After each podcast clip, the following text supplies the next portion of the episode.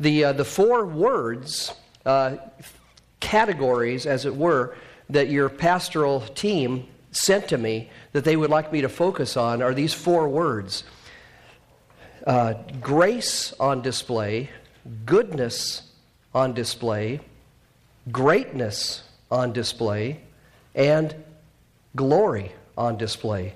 Grace, goodness, greatness, glory.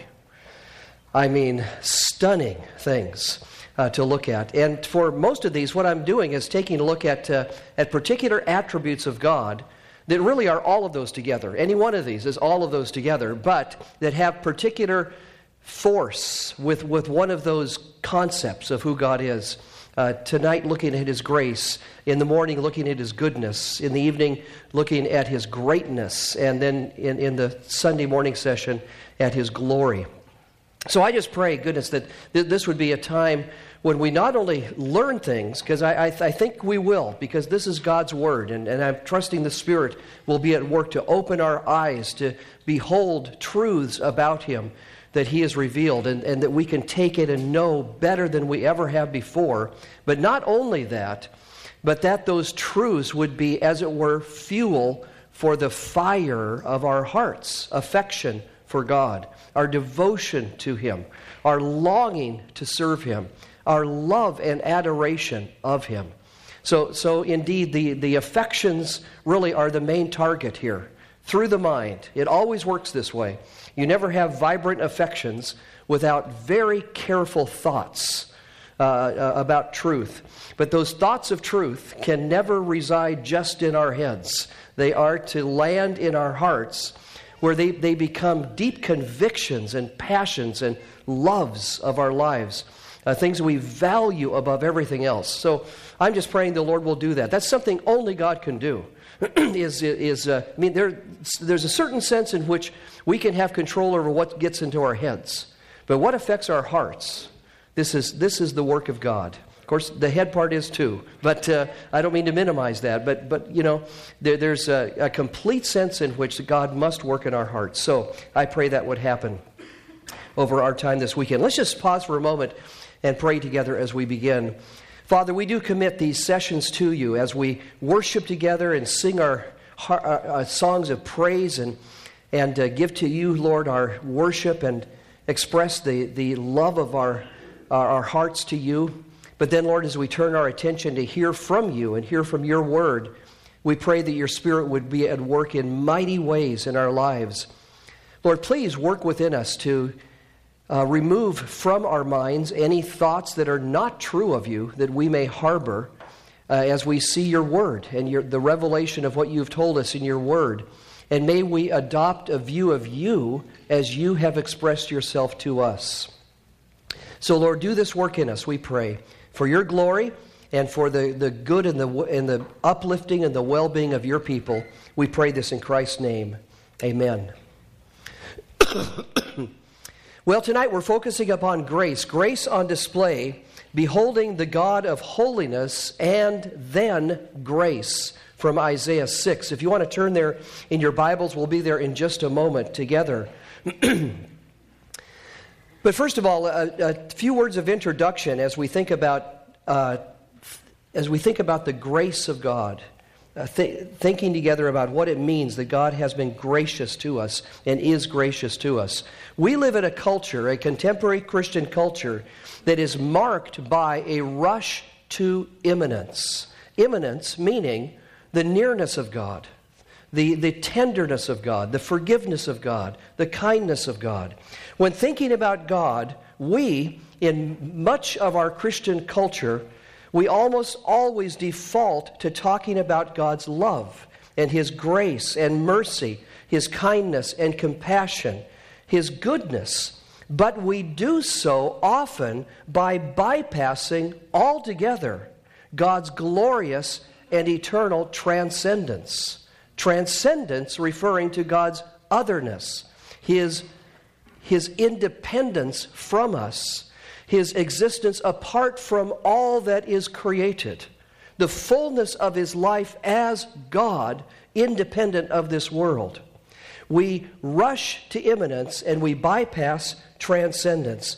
and this has resulted really in two major problems as we think about the conception of God that is prevalent among us in our Christian subculture. First of all, we don't really know that other aspect of God that is huge. I, I, just cannot even begin to put into words what a tremendous lack this is. That we, we, we typically don't understand the, the greatness, the independence, the self existence, the eternity, the self sufficiency of God, he, he, the, the fullness of who He is as God without this world.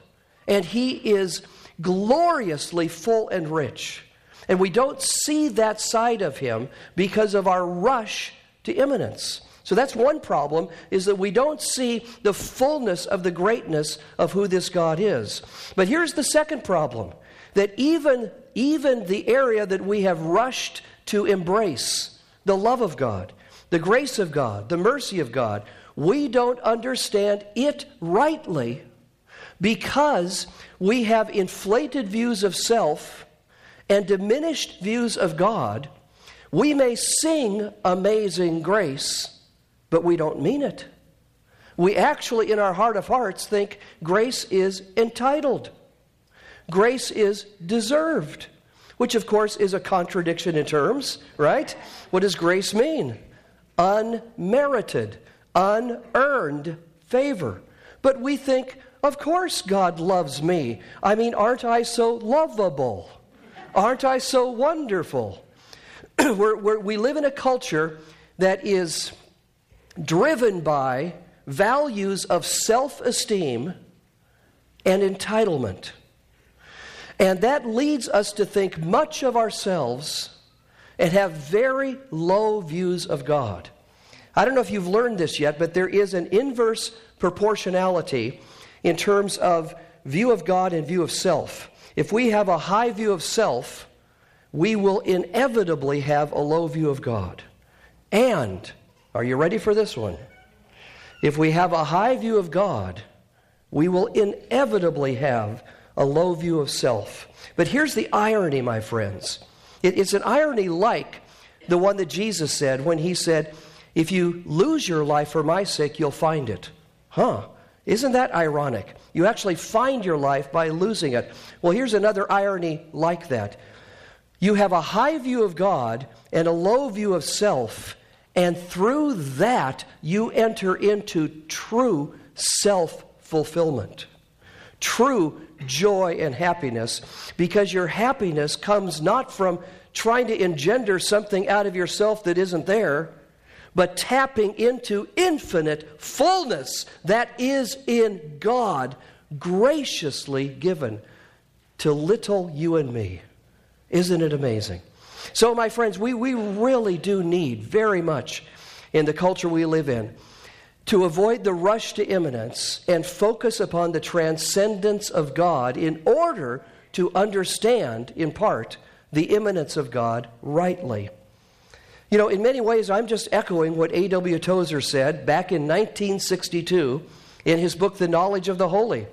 Uh, A.W. Tozer, Tozer was a Christian and Missionary Alliance pastor in Toronto, Ontario, and in Chicago, Illinois. And he had a great burden on his heart that the view of God entertained among evangelicals of his day was, as he put it, so low, so beneath the dignity of God as to constitute idolatry. Those are his words in the preface to the knowledge of the holy. And so Tozer wrote this book in order to try, try to be a tool to correct a, a very low and demeaning understanding of God that had become prevalent in the Christian church of his day. And my sense is we've not gotten better except in pockets.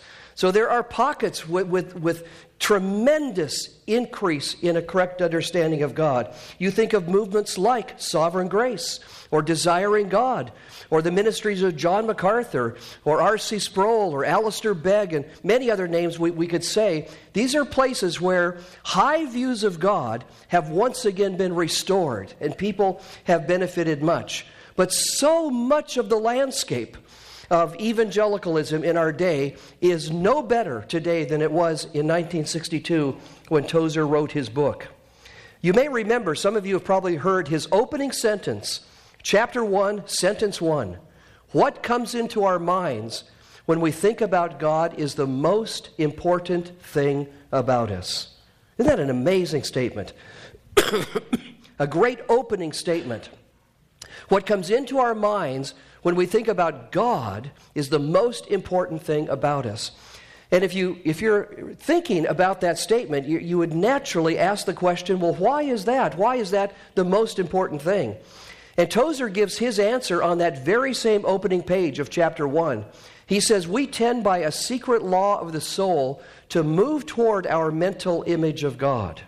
We tend by a secret law of the soul to move toward our mental image of God. Now, here's my paraphrase of Tozer's statement. I call it Tozer's principle. I learned this from him when I read this book when I was a freshman in college, and it absolutely transformed my life. I am, in many respects, doing what I'm doing today, uh, speaking what I'm speaking to you right now, because of the impact of that book on my life as a freshman in college.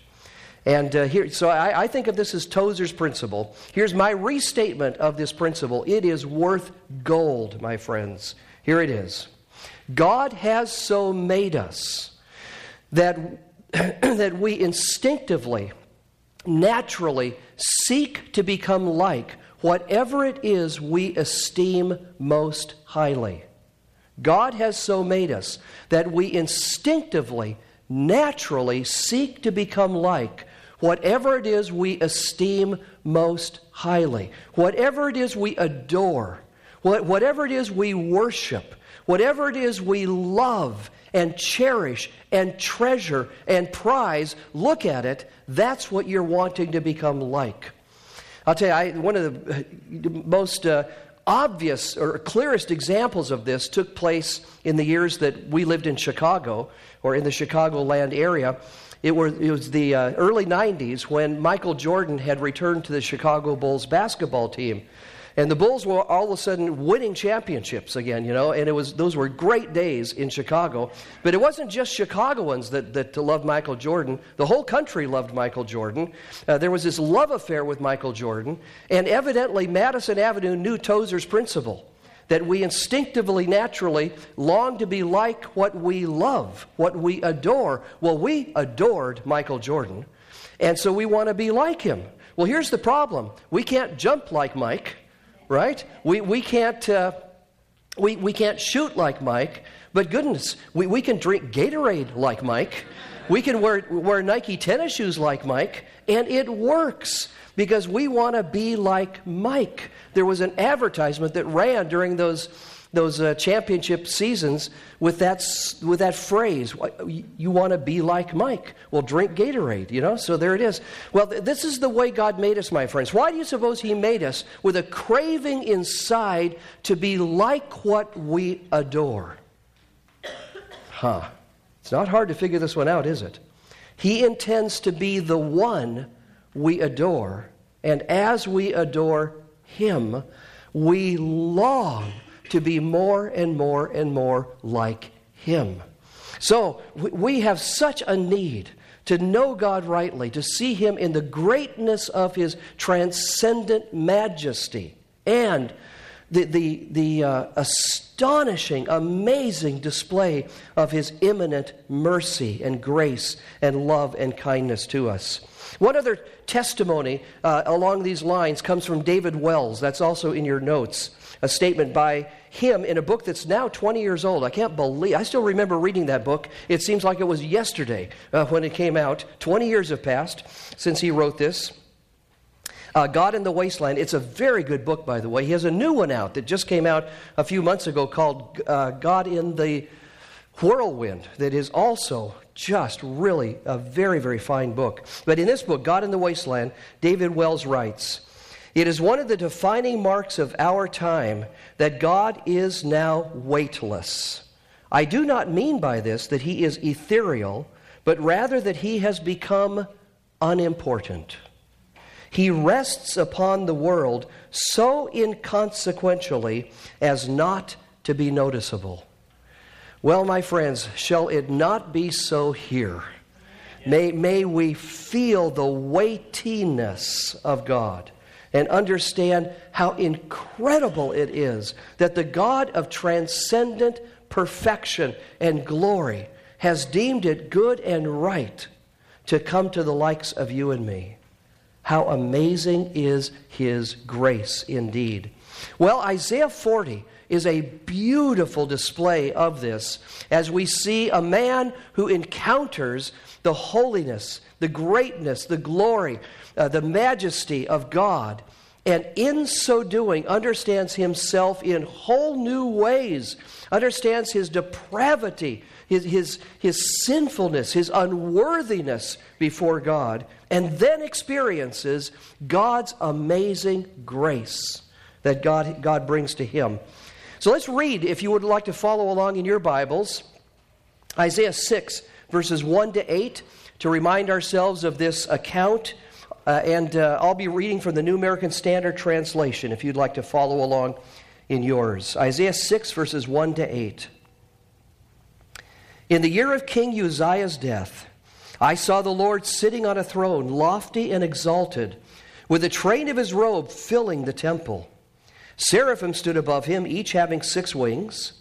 With two he covered his face, with two he covered his feet, and with two he flew. And one called out to another and said, Holy, holy, holy is the Lord of hosts. The whole earth is full of his glory. And the foundations of the thresholds trembled at the voice of him who called out, while the temple was filling with smoke. Then I said, Woe is me! For I am ruined, because I am a man of unclean lips, and I live among a people of unclean lips. For my eyes have seen the King, the Lord of hosts.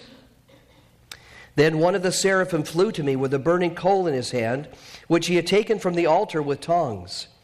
He touched my mouth with it, and he said, Behold, this has touched your lips, and your iniquity is taken away, and your sin is forgiven.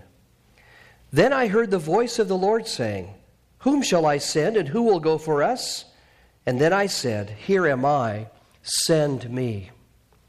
Well, the, the, the portion that we read divides really nicely into these two aspects. First, of the transcendent greatness and holiness of God, which is followed then by the immanent grace and goodness of God as he brings forgiveness to Isaiah.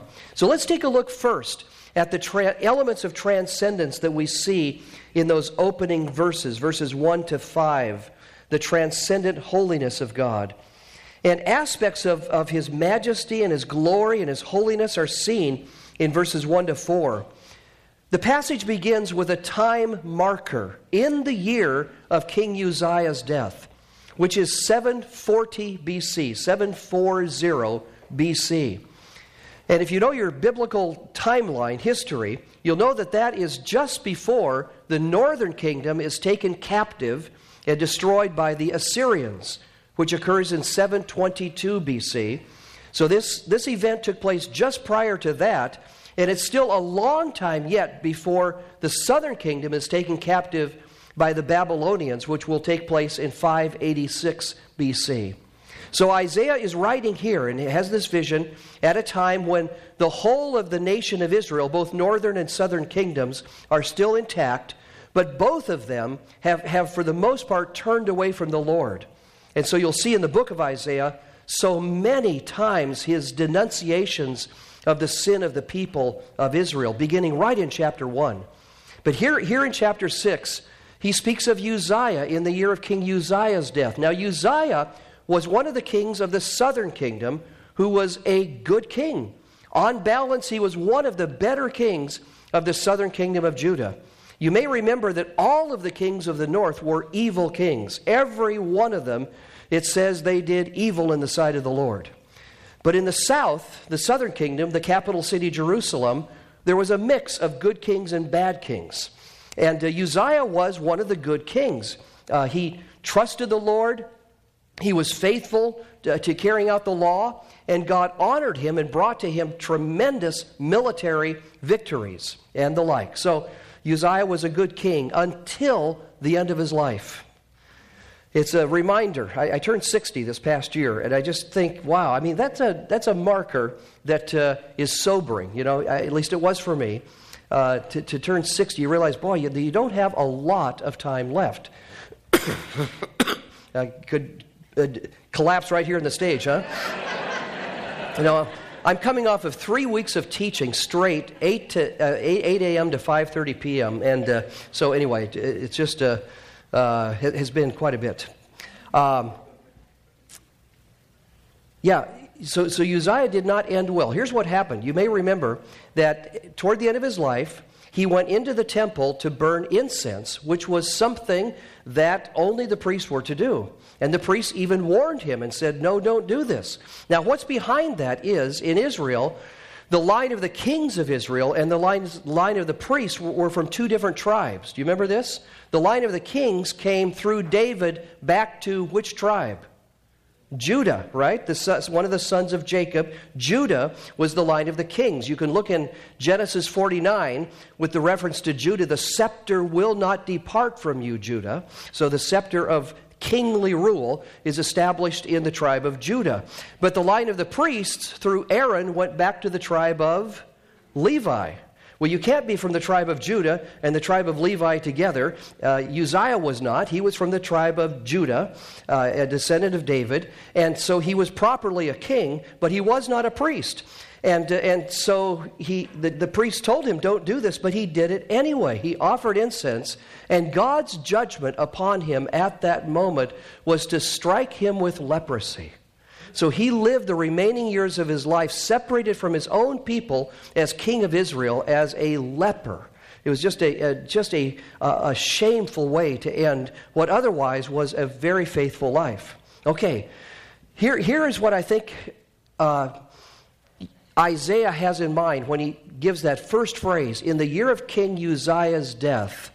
I think it means more than merely the time marker, 740 BC. I think Isaiah is thinking this in a time when this good king has died, and we don't know who's coming next. We don't know whether the next king of Judah will be a king who is faithful to the Lord and will support the righteous in the land, or whether he will, in fact, be a wicked king like others have been. So maybe I could put it with this phrase In a time of great uncertainty, when we don't know who the next president will be, we don't know, I'm thinking in our terms now, right? We don't know what's going to happen in Iraq, Iran, uh, Syria, North Korea. I mean, name the country practically, right? We, we don't know what's going to happen out there.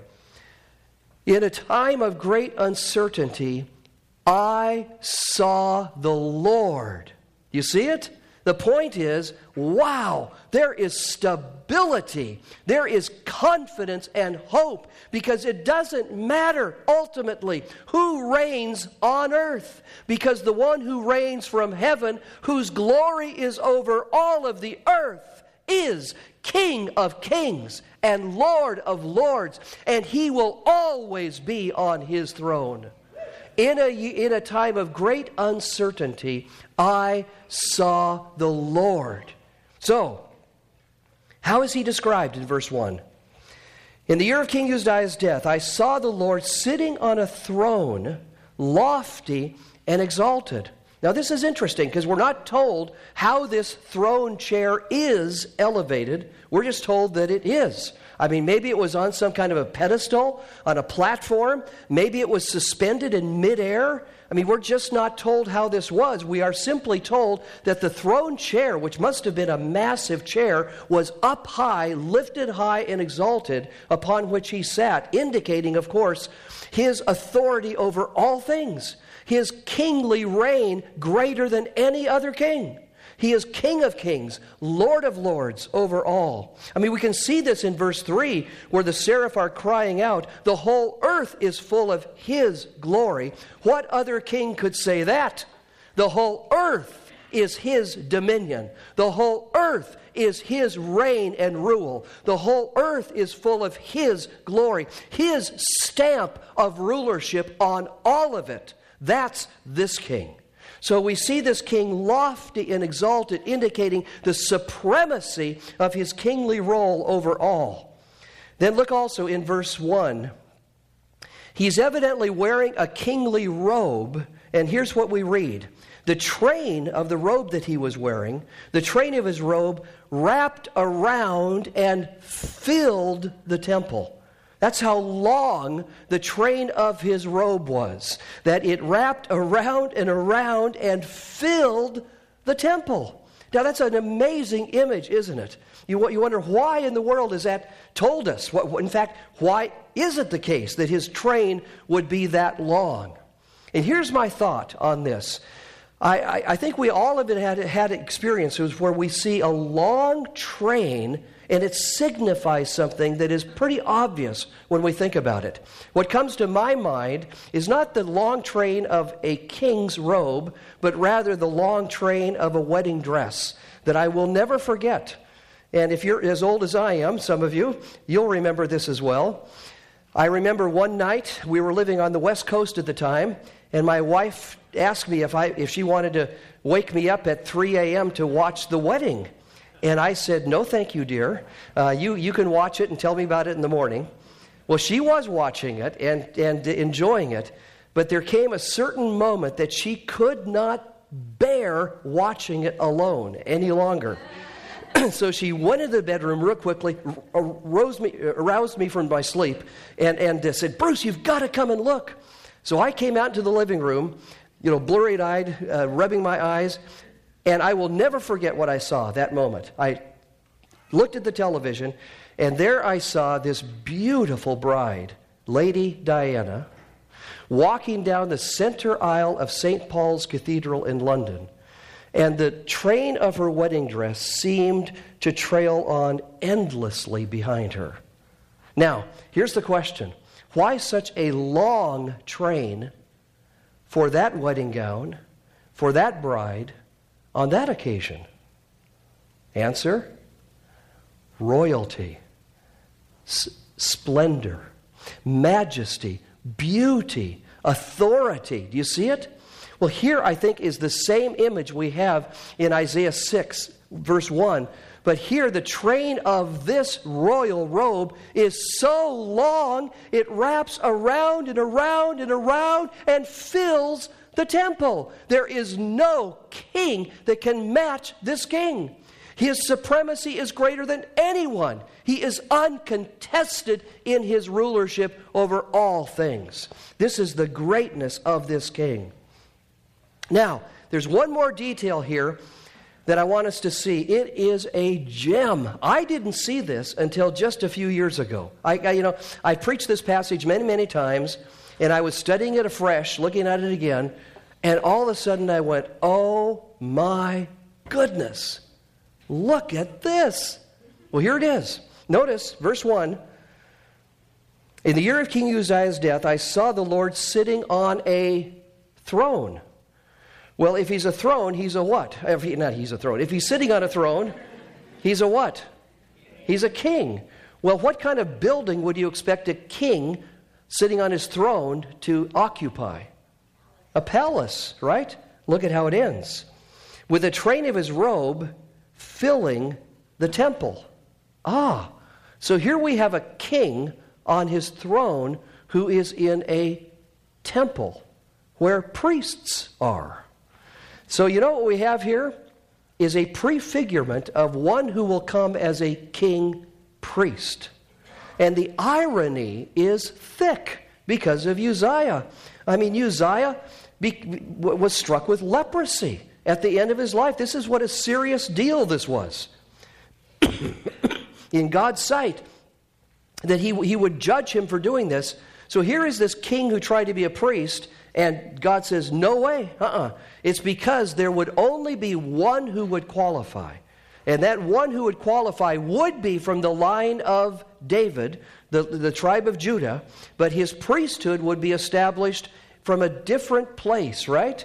Not from the tribe of Levi, but in the order of Melchizedek, right? So here, here is Jesus prefigured in Isaiah chapter 6, verse 1. And this is confirmed in, in uh, John chapter 12, verse 41. John quotes from Isaiah 6 and then says that Isaiah spoke of him and saw his glory, referring to Christ. So indeed, John 12 41 confirms that this account is about Jesus. Not, not Jesus, the incarnate one, because he hadn't been born yet, right? I mean, that hadn't happened yet. But the, the second person of the Trinity, the, the eternal Son of the Father, who would become Jesus of Nazareth, is the one that Isaiah sees in this vision. So here is this picture of this glorious king, the, the one we now know is King Jesus, and he's over all of the earth in his reign. Verse 2, we see some other aspects of his transcendent fullness and beauty and splendor through the seraphim. Seraphim, we read in verse 2, stood above him, each having six wings. With two he covered his face, with two he covered his feet, and with two he flew. Now, these seraphim were great and glorious angelic beings.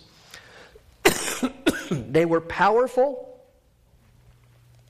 they were uh, mighty and uh, beautiful, but most importantly, they were sinless. They were not, as we are,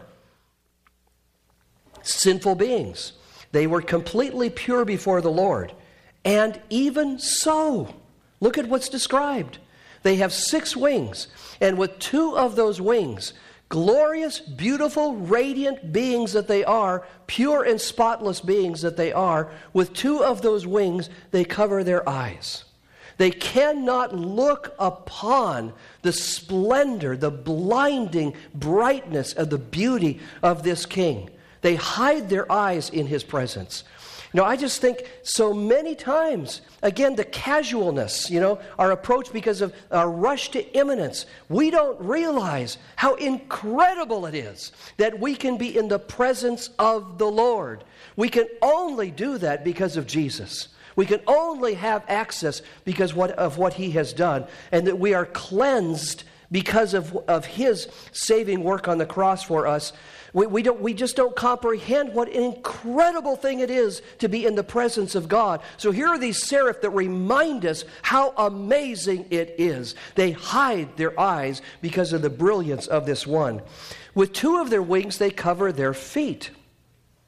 Now, this is an interesting picture here, and you wonder what this is about. And my thought is this that uh, it's clear that they're in, in an attitude of wor- worship. They're, they're worshiping the Lord. That's clear in the next verse. They're crying out, Holy, holy, holy. So obviously they are worshiping the Lord. So here's the question How do you put yourself in a posture of worship that would be normative, as it were, uh, in, in uh, biblical worship? How do you put yourself in a posture of worship while you're flying? Because a posture of worship typically is to bow before.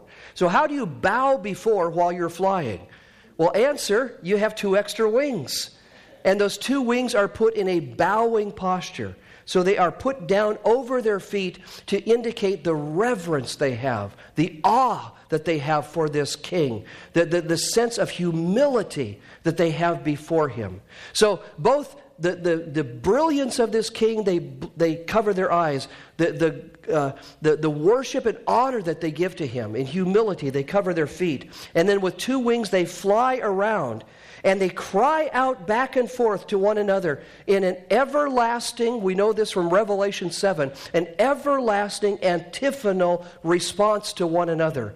My, my own view is they were the first created beings to give praise to this king from the very first instance of creation, and they never cease to do so for all of eternity.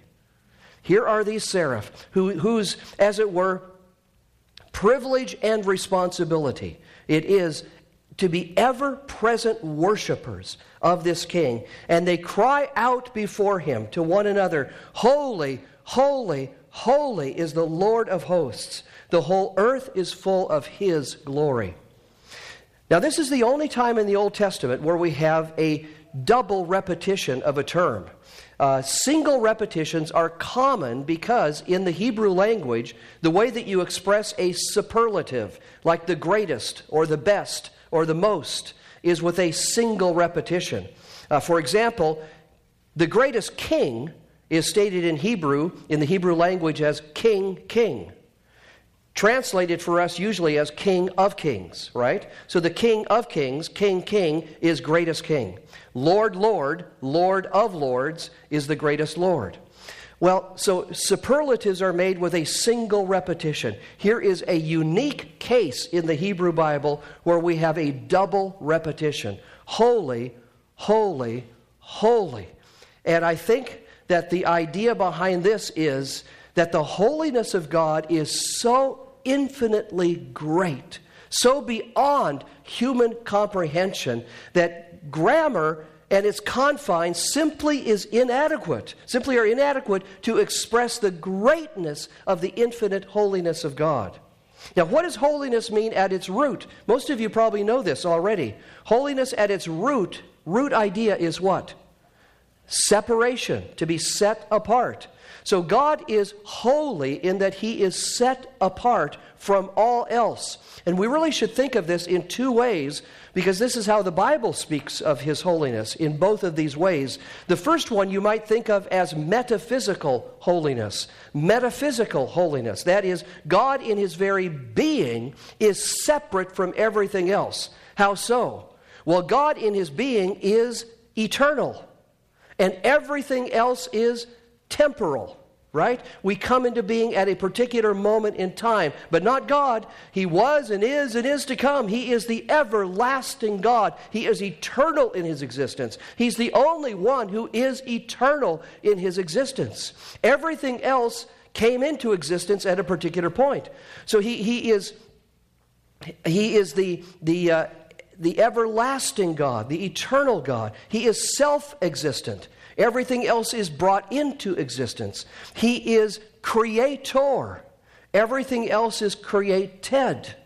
He is infinite in his fullness. The word infinite is a negative term that means not finite, not bounded, not restricted. Everything else is finite, restricted, bounded, limited. So in, a number of ways, it is very, very clear that God is metaphysically separate from all else. He is one of a kind. There is no one like me, declares the Lord over and over in the scriptures. But there's another sense in which we have to understand the separateness of God, not only metaphysically, but morally that God is morally pure. He can have nothing to do with injustice or sin of any kind. He, he, his, his ways are always right. He always knows exactly what is right and carries it out. God's ways are perfect morally, not just pragmatically, but perfect morally in everything that He does. So, both metaphysical and moral separation mark who God is. Now, let me take just a moment to show you a psalm where both of these are put together, right, one right after the other. Turn just back in your Bibles a tiny bit to Psalm 99. Psalm 99. In the opening five verses, you'll see both of these senses of holiness. First of all, verses 1 to 3. Look at what the psalmist says The Lord reigns, let the peoples tremble. He is enthroned above the cherubim. Let the earth shake. The Lord is great in Zion. He is exalted above the peoples. Let them praise your great and awesome name. Holy is He.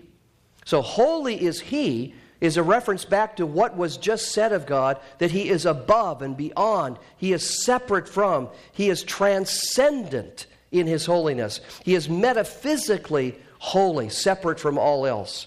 Now, verses 4 and 5, the psalmist continues The strength of the king loves justice. You have established equity. You have executed justice and righteousness in Jacob. Exalt the Lord our God and worship at his footstool. Holy is he. So here, the holiness that ends verse 5 is a reference back to the justice of God, the righteousness of God, the moral purity of God, that his ways are right in everything that God does. So, both metaphysical, transcendent holiness and moral holiness, the holiness of his character and nature. Okay, back to, to Isaiah 6, verse uh, 3. So, holy, holy, holy is the Lord of hosts. They cry this out, indicating the godness of God, the greatness of his transcendent perfection and his moral purity. And this one who is separate from all else is the one who governs everything on the earth. The whole earth is full of his glory. As creator, he is separate because he created the heavens and the earth. Therefore, the earth exhibits his glory. Have you ever noticed in Psalm 19 that it does not say, the heavens declare the glory of the heavens? Right? Because the heavens had nothing to do with being the heavens.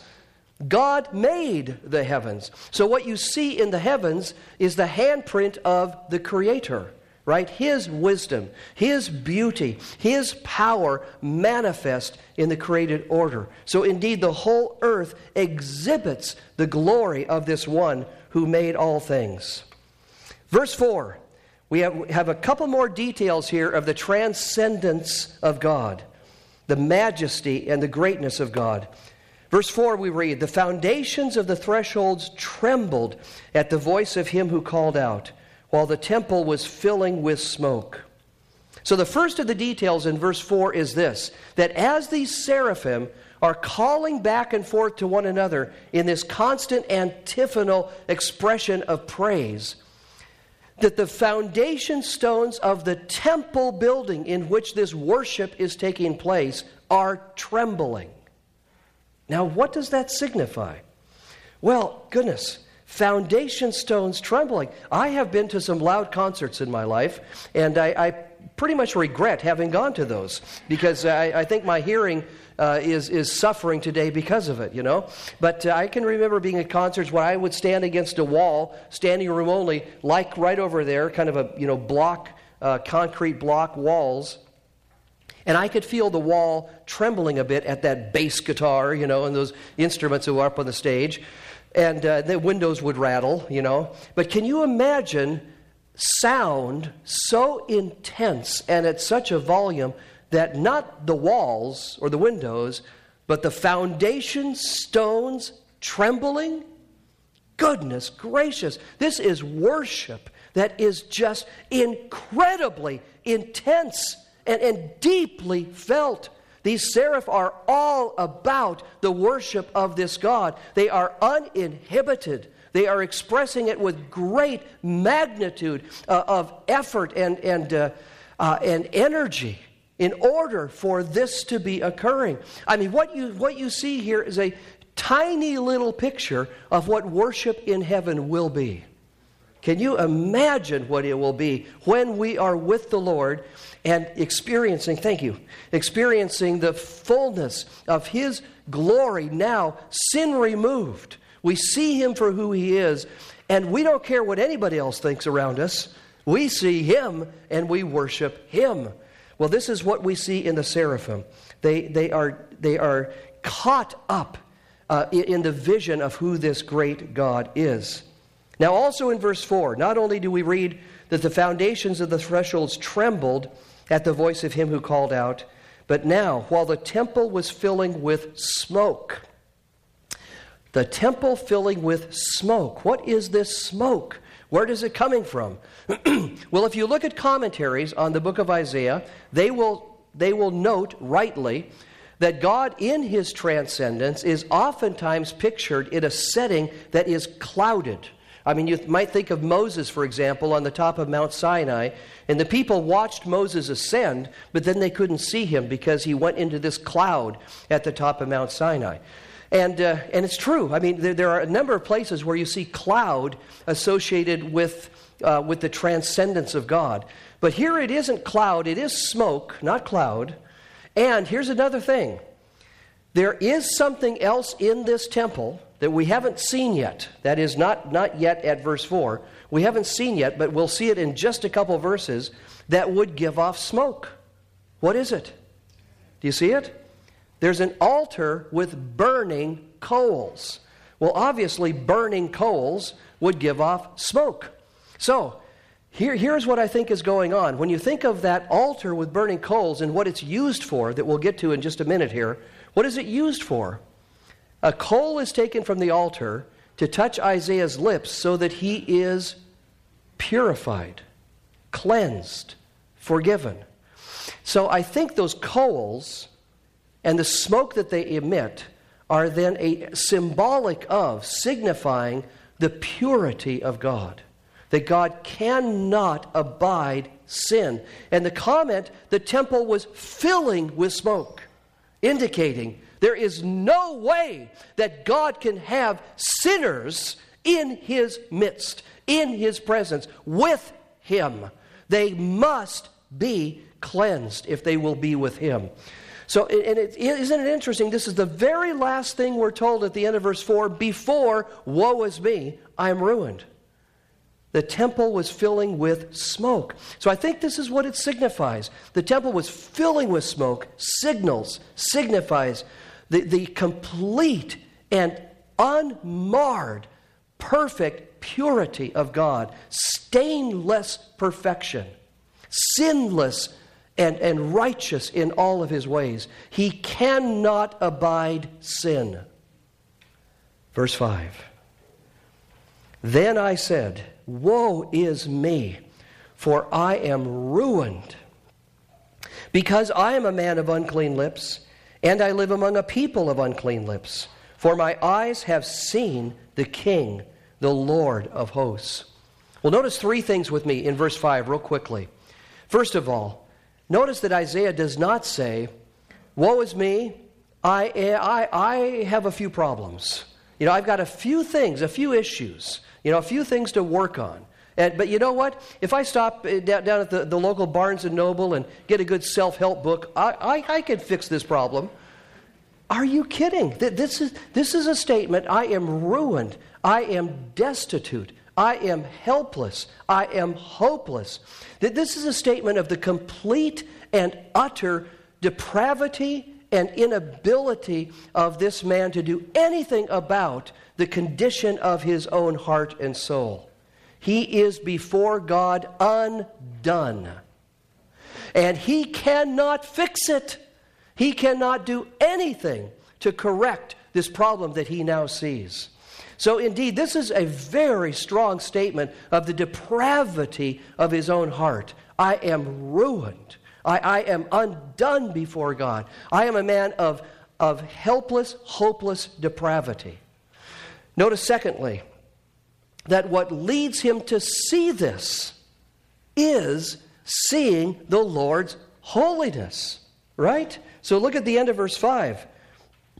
Woe's me, I'm ruined. I'm a man of unclean lips. I live among a people of unclean lips. For my eyes have seen the King, the Lord of hosts. Only when we understand who God is, when we see Him in His holiness, His righteousness, His purity, His greatness, His splendor, His beauty, can we then understand the condition of our own hearts, how desperately needy we are how hopeless and helpless we are.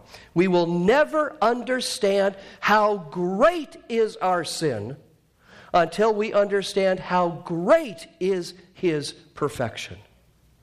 So they go in that order. We've got to see the greatness of God's stainless, perfect, sinless character in order to understand the depravity of our own hearts. And then notice, third, there's a very fascinating thing that takes place when he says, Because I am a man of unclean lips and I live among a people of unclean lips. Now, here's what's interesting about that. That, you know, this is Isaiah the prophet who would have reason to think, when I consider the other people out there in Israel who have turned away from the Lord, and, and they are worshiping idols and they've rebelled against God, but I, in, you know, in, in contrast to them, am doing pretty well. You know, I'm a prophet of God and I'm serving Him and honoring Him with my life. And so, on balance, I'm in pretty good shape. It's those guys who are the sinners. But when he sees the Lord, all of a sudden, you know, the, the difference between him and them is about an eighth of an inch. And then the difference between them and God is millions of miles. Does that help you see the idea? So he sees how great is the gulf between the perfection of God and who he is and they are that has this leveling effect. We are all in the same boat. We are all in the same plight and condition.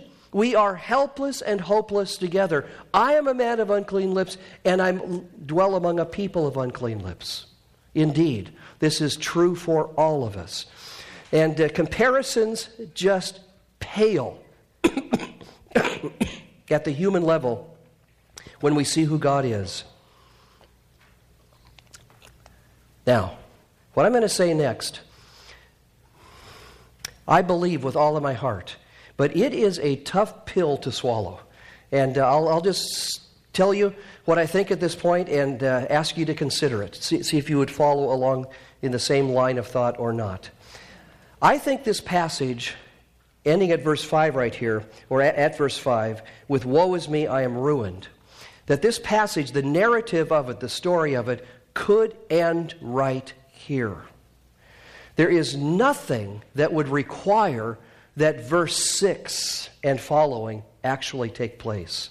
In other words, God is holy, He's perfect, He is gloriously full and rich and, and uh, splendor filled. Isaiah, totally ruined, depraved, hopeless, helpless. End of story. What, what, what would happen to Isaiah? Just judgment. It's pretty clear. That's the only thing that could follow. But, my friends, it is amazing that there's a verse 6 and 7 and 8. It is astonishing. I mean, grace really is amazing. It is not something that we should expect. The fact that God comes to this man, to Isaiah, is just astonishing. I mean, it's a Ephesians 2 4 moment, right? We were children of wrath, even as the rest. But God, who is rich in mercy, because of his great love with which he loved us. Indeed, it's an Ephesians 2 4 moment. So, verses 6 and 7, look with me again. Then one of the seraphim flew to me with a burning coal in his hand, which he had taken from the altar with tongs. And he touched my mouth with it, and he said, Behold, this has touched your lips, and your iniquity is taken away, and your sin is forgiven. Notice the initiator of this mercy, of this grace and kindness, is God. Isaiah didn't call out for it. I mean, Isaiah is undone. He's on the ground. He's realizing he is unworthy altogether of this God. But God comes to him. God takes the initiative to seek him out and sends the seraphim to bring this ministry of grace to him. And the means of grace, as the coal comes and touches him, is, is, a, is a ministry of forgiveness, of purification. Look again at verse 7. He took that coal from the altar and touched my mouth with it. And he said, Behold, this has touched your lips. Your iniquity is taken away. Your sin is canceled, is forgiven.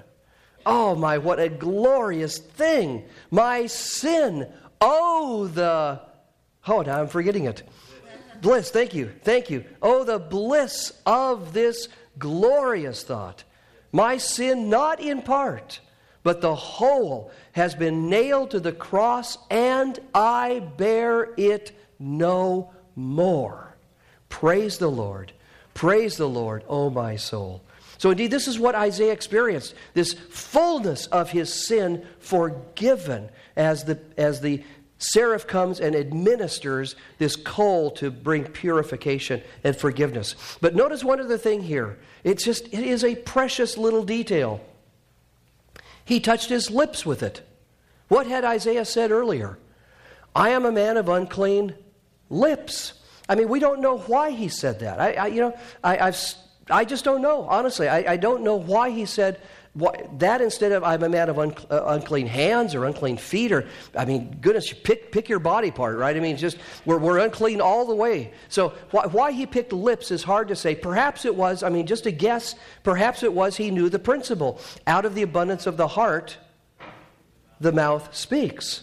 So he knew his lips indicated the depravity of his own heart as he said things that were not right and so on. But for whatever reason, that's what he said. I am a man of unclean lips. So what does the seraphim do? He touches his lips with it, indicating God has forgiveness that matches his sin. It's personal.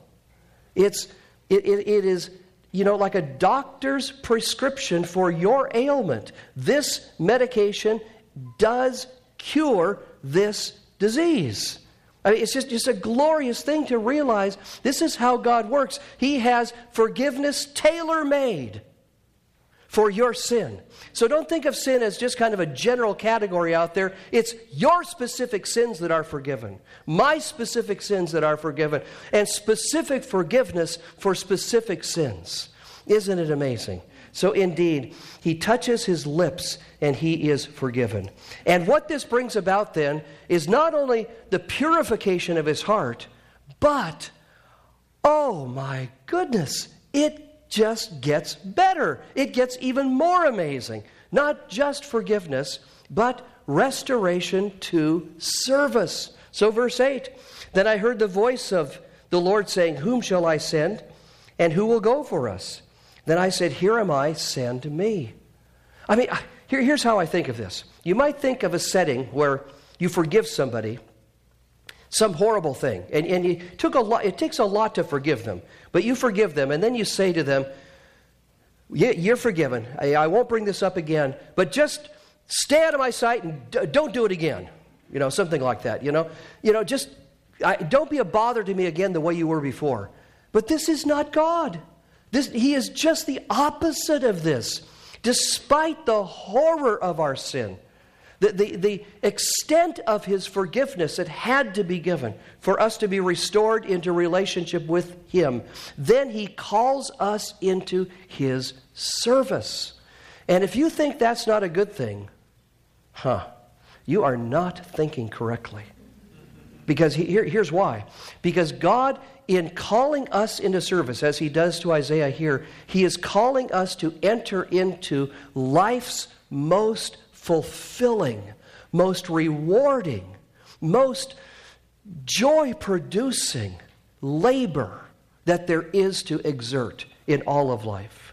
It is the greatest privilege that God gives to us, not just to be His people, but to be His servants and to serve the Lord and to, to minister in, in, in, doing, in carrying out His work, which I just find astonishing that He would do this.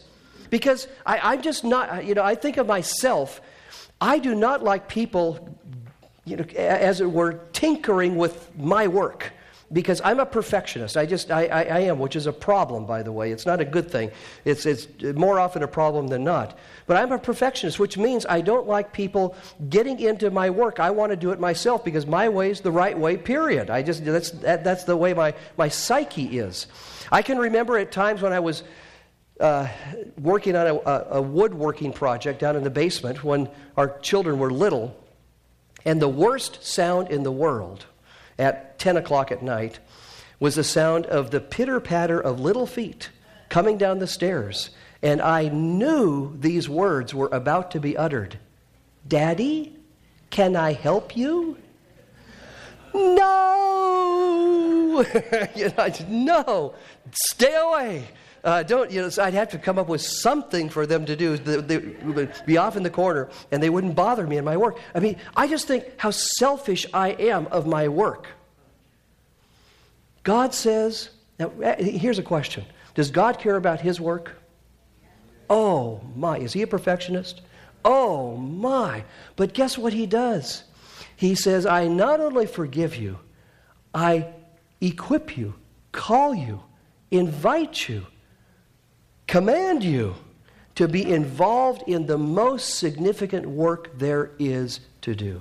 When you think of ministry, service, the first word that ought to come to your mind is the word privilege. Privilege. Long before sacrifice, difficulty, stress, tension, the word privilege needs to top the list. It is an incredible thing that God calls Isaiah into service. And what is it that enables him to render such willing service? Why is he so ready to go? Because he knows the Lord. He has seen God in the greatness of his splendor, Re- realizing how unworthy he is before him. And through that has understood the magnitude of the grace that has been shown to him. And his response is, I can do nothing other than serve you, who has given so much for me. And by the way, this is not payback. Don't ever think of it this way.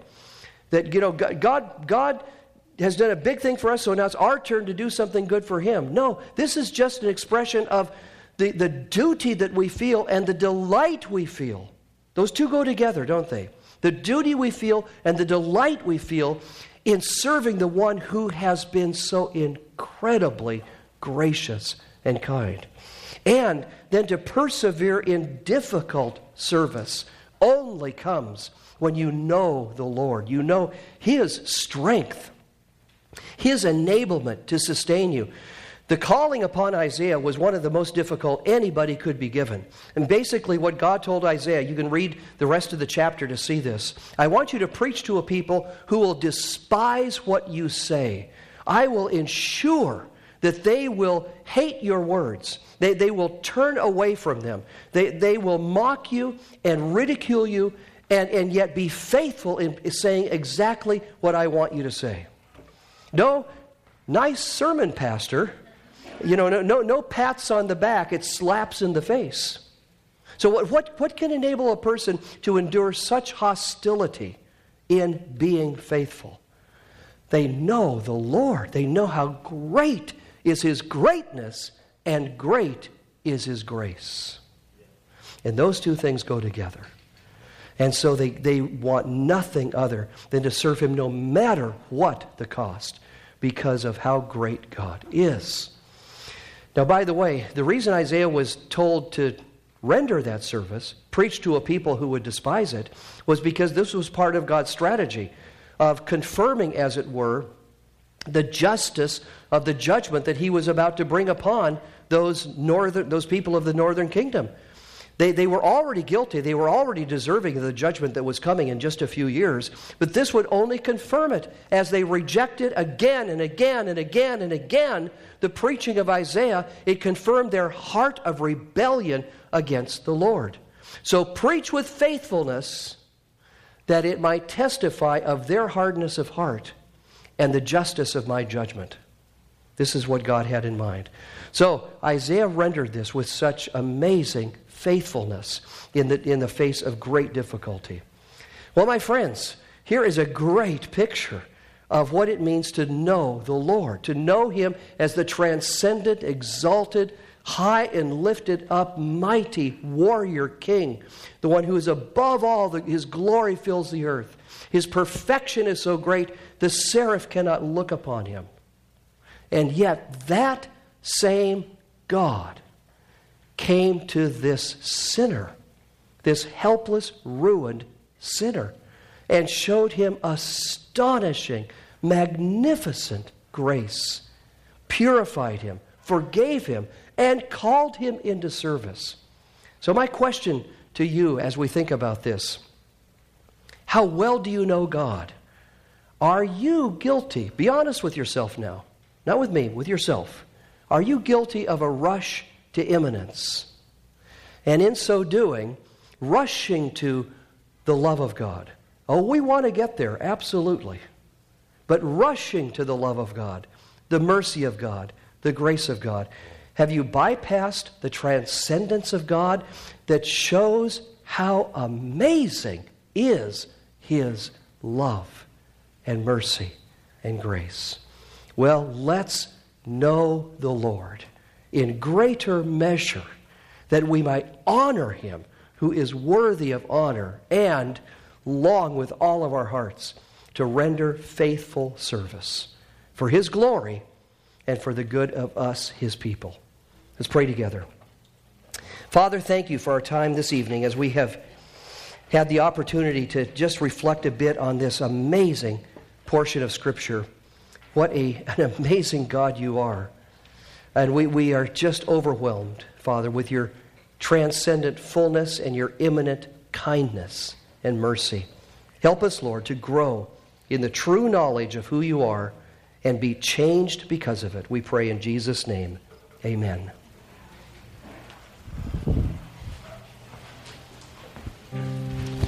Well, let's stand. Does it feel a little bit like Alaska in here? I'm Canadian and I don't got my toque nor my big coat, and it's I got frostbite on my ear right now. What's wrong with you people down here in the south? Turn the heat on. Holy,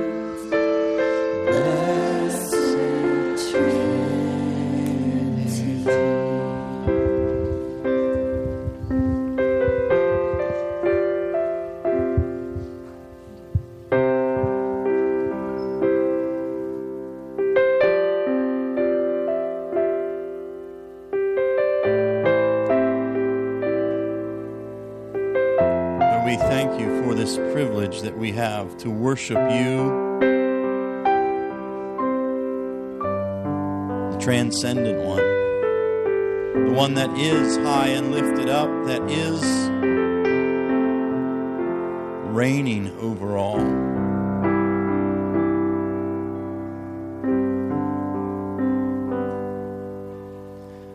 Thank you for this opportunity tonight to not just rush past your transcendence.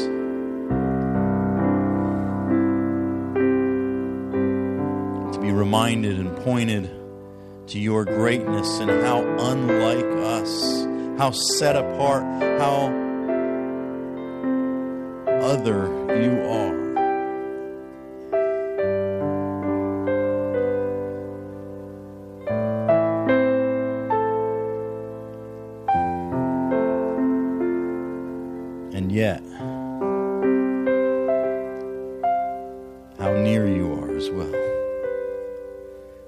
Particular is your care. How much you are here right now to minister, to convict,